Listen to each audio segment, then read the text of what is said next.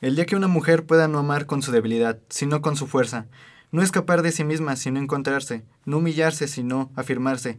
Ese día el amor será para ella, como para el hombre, fuente de vida y no un peligro mortal. Yo soy Ernesto Hernández y bienvenidos a este su programa Proxy.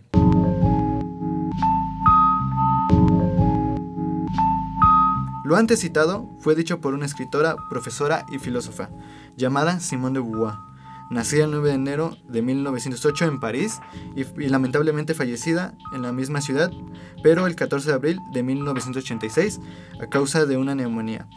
El objetivo de este programa será entender a la mujer como segundo sexo y reivindicar su posición. Para esto nos acompañan tres especialistas sobre el tema. Eh, Daniela Socio. Eh, hola, ¿qué tal? Maika de Swan. Hola, mucho gusto. Y Javier Cochicoa. Es un placer estar aquí. Boboa nos habla entonces que en el principio de la historia el hombre domina a la mujer. Entonces esta pregunta va para los especialistas. ¿Cómo sucedió esto? Bueno, para entender a, a, la mujer en su posición actual, debemos de retomar la historicidad que la queja. Y debemos de retomar también más allá de la lectura histórica, como lo hemos aprendido. Simón retoma el colectivismo como una de las referencias principales para entender la posición de la mujer.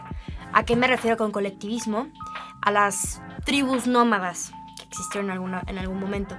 En primera instancia, la primera forma de repartición del trabajo se dio se dio en, la, en el que la mujer ocupaba un papel de mantenerse en la tribu, de cuidar a los niños, de recolección de frutos y semillas, y el hombre por su corporalidad y su condición biológica de fuerza, este, iba a cazar, iba a salía de la tribu para traer la comida a la tribu. Esto no era un condicionamiento, sino más bien era a partir de una metodología de supervivencia del grupo. Y esto es bueno vislumbrarlo porque es a partir del sedentarismo y el establecimiento de grupos en territorios específicos, con el surgimiento de la agricultura, que la propiedad empieza a interiorizarse en la sociedad. Y junto con esa propiedad de territorio también se propietarizó a la mujer. Entonces, el trabajo que, que, se estableció la mujer era enmarcado en, en, la casa, en lo privado, y el hombre en lo público. Entonces la mujer toma, toma un papel de propiedad del patrón junto con los hijos. ¿Y a qué me refiero con patrón? Me refiero al padre. Entonces, es aquí cuando surge la familia como, como núcleo de la sociedad. Y siendo este el paternalismo dominante donde el padre controla a los hijos, la madre también sumisa ante él y su autoridad.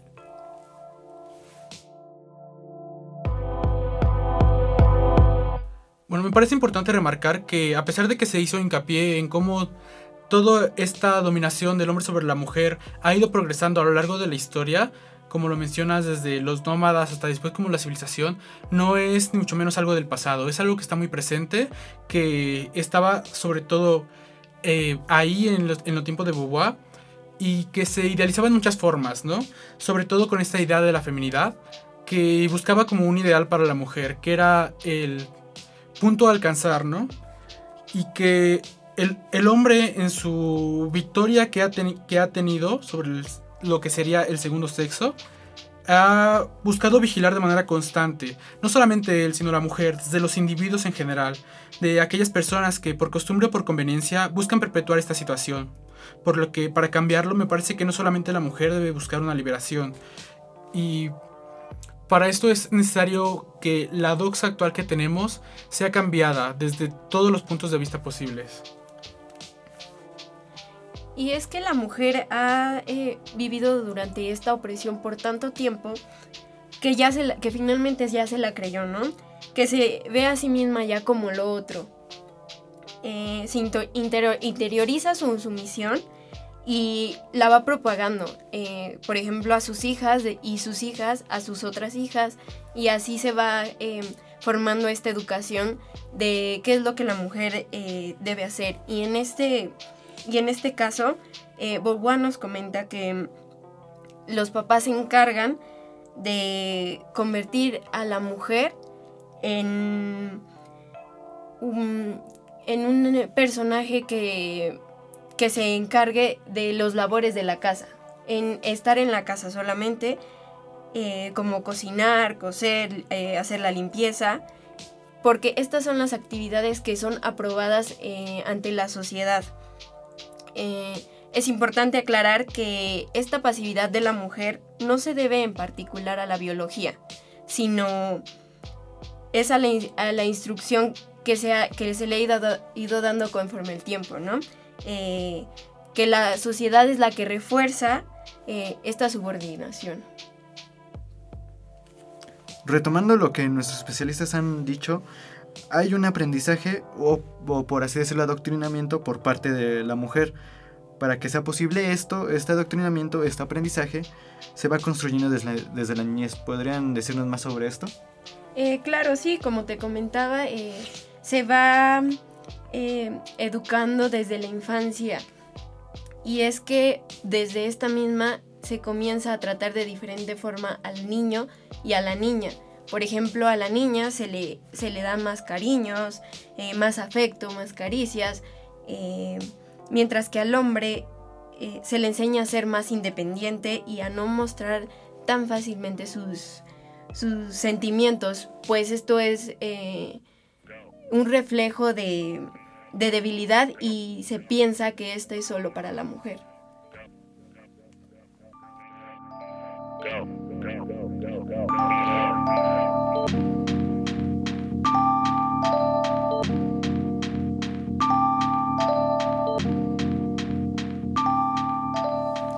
Y es que justamente no solamente en la niñez se propagan estos discursos, ¿no? Sino que se remonta hasta la adolescencia y la adultez y la vejez. Pero quisiera que retomáramos la adolescencia como punto de partida. Ese es cuando preparan a la, a la mujer para ser esposa y madre. En varias sociedades como la mexicana, este, se prepara a las niñas desde los 15 años para, para ya recibirse como mujer ante la sociedad y así poder casarse. La preparan para casarse. Antes de realizarse como mujer, antes de estudiar, antes de generar una profesión, antes de poder ser alguien en la sociedad, ya tiene que tener una premisa de casamiento con otra persona. Entonces, es aquí cuando podemos cuestionar lo que, lo que Freud apunta como, como las, las etapas de la niñez y, las etapas de, la niñez de la mujer y del hombre. ¿no? Porque la mujer siempre ha tenido como un, de acuerdo a Freud, ha tenido como una, una afinidad al padre y el hombre a la madre. ¿Y por qué se dice esto? Porque justamente es, es, como, es como el punto de partida que tiene la mujer como concepción del padre para realizarse como, como persona, ¿no?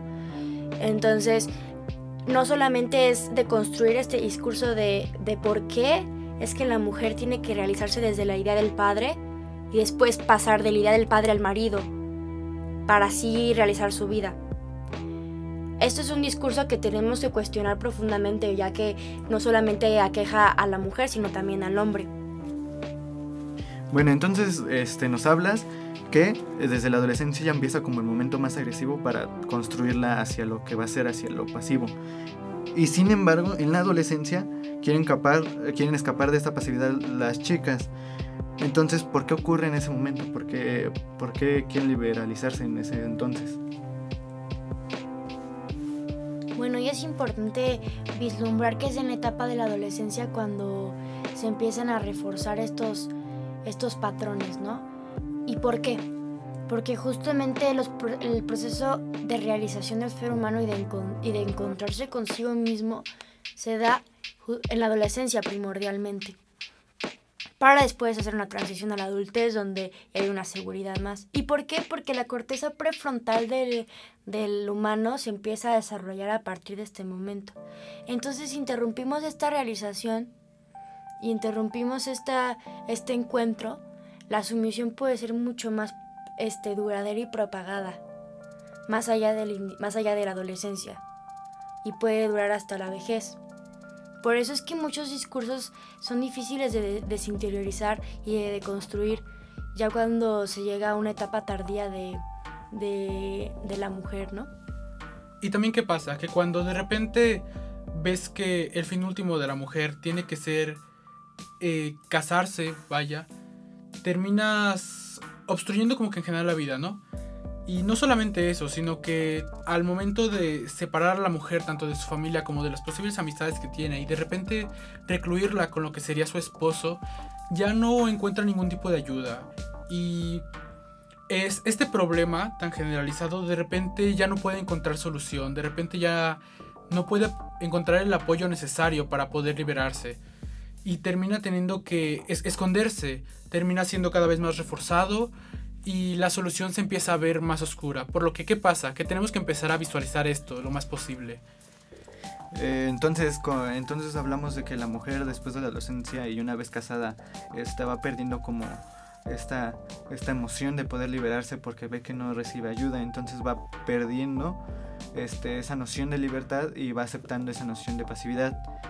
Eh, una, vez de, una vez que los hijos crecen y el hombre se ha ido, vuelve otra vez a, a, querer liberarse porque al ya no tener nuevamente este, un acercamiento con la pasividad, ya no tener a nadie quien lo obliga a pacificarse, entonces ella intenta liberarse. ¿Por qué ocurre eso? Eh, pues justo una de las propuestas que Boboa eh, hace en su, en su escrito es el trabajo, que comience a, trabajar para liberarse económicamente de, del hombre pues se tenía como costumbre eh, esta parte de que el hombre trabaja para mantener a la mujer mientras ella se encarga, se encarga de la casa. Entonces, cuando la mujer entra al, eh, al mundo del trabajo y, a salir de su casa, empieza a conocer eh, otro mundo y aparta al hombre generando que se pueda desarrollar de mejor forma en cuanto a sus ideales. Bueno, entonces nos estamos acercando allá ahora las posibles formas de cómo se libera la mujer. Y, no, y, nos estamos acercando entonces también en la actualidad como cuáles sí funcionaron, cuáles no y qué podemos este, dar desde nuestra opinión para que mejore esta, esta construcción, esta deconstrucción hacia la mujer pasiva. Entonces, si quieren dar sus opiniones sobre esto. Me, parece importante que esto que mencionas sobre lo, lo de los avances. A mí personalmente me parece que no, no ha habido gran avance en realidad. Sobre todo porque en esta ciudad en la que nos ubicamos en este momento, que quizás no es el país más avanzado, pero donde los discursos son bastante más sencillos de distribuir, donde no solamente escuchamos las voces de las personas de aquí la ciudad, donde podemos escuchar de otros países, donde esta necesidad de liberación ha sido constantemente repetida, parece que de verdad ha habido un gran avance, que la desigualdad está a punto de eliminarse y no es así. La realidad es que todos los días hay muertas, hay violadas, hay acosadas y es una realidad que seguramente todos conocemos a alguien o quizás le ha pasado y no nos lo ha contado porque no hay, la suficientemente no hay la suficiente confianza para poder decírnoslo. Sin embargo, es un hecho que está ahí, es un hecho que hay que combatir. Sobre todo, no tanto en esta ciudad, que también, sino que hay que recordar que en los pueblos, en zonas más rurales, esta clase de discurso no ha llegado, por lo que se sigue perdurando muchas actitudes que nosotros incluso nos parecerían de otros tiempos. Eh, también dentro de esto se tiende en muchas ocasiones a demonizar a la figura del hombre, cuando me parece que no debería ser así y que debería ser también alguien que ayude a difundir el discurso en todos lados. Sí, justo no queremos hablar de lucha entre géneros, sino queremos hablar de lucha a base de unión de los géneros, ¿no? Entonces no trata de decir quién es el malo, quién es el bueno, sino más bien cómo lo vamos a resolver. Entonces, básicamente lo que debemos vislumbrar aquí es que estas generaciones ya tienen un discurso interiorizado, sí, pero justo es propagar el discurso a otras generaciones, es, es empezar desde los más pequeños, desde la niñez, desde a, partir de construcciones con otras generaciones de, de crear nuevos discursos y no un discurso de odio entre géneros, sino un discurso de apoyo, de equidad. Damos por terminada esta programación que hoy se basó mucho en el libro El segundo sexo de Simone de Beauvoir, antes ya dicha su historia y su biografía. Este, damos las gracias a los especialistas que participaron en este programa. Muchas, gracias. Y esto sería todo. Este, vuélvanos a ver nuevamente en el 103.4.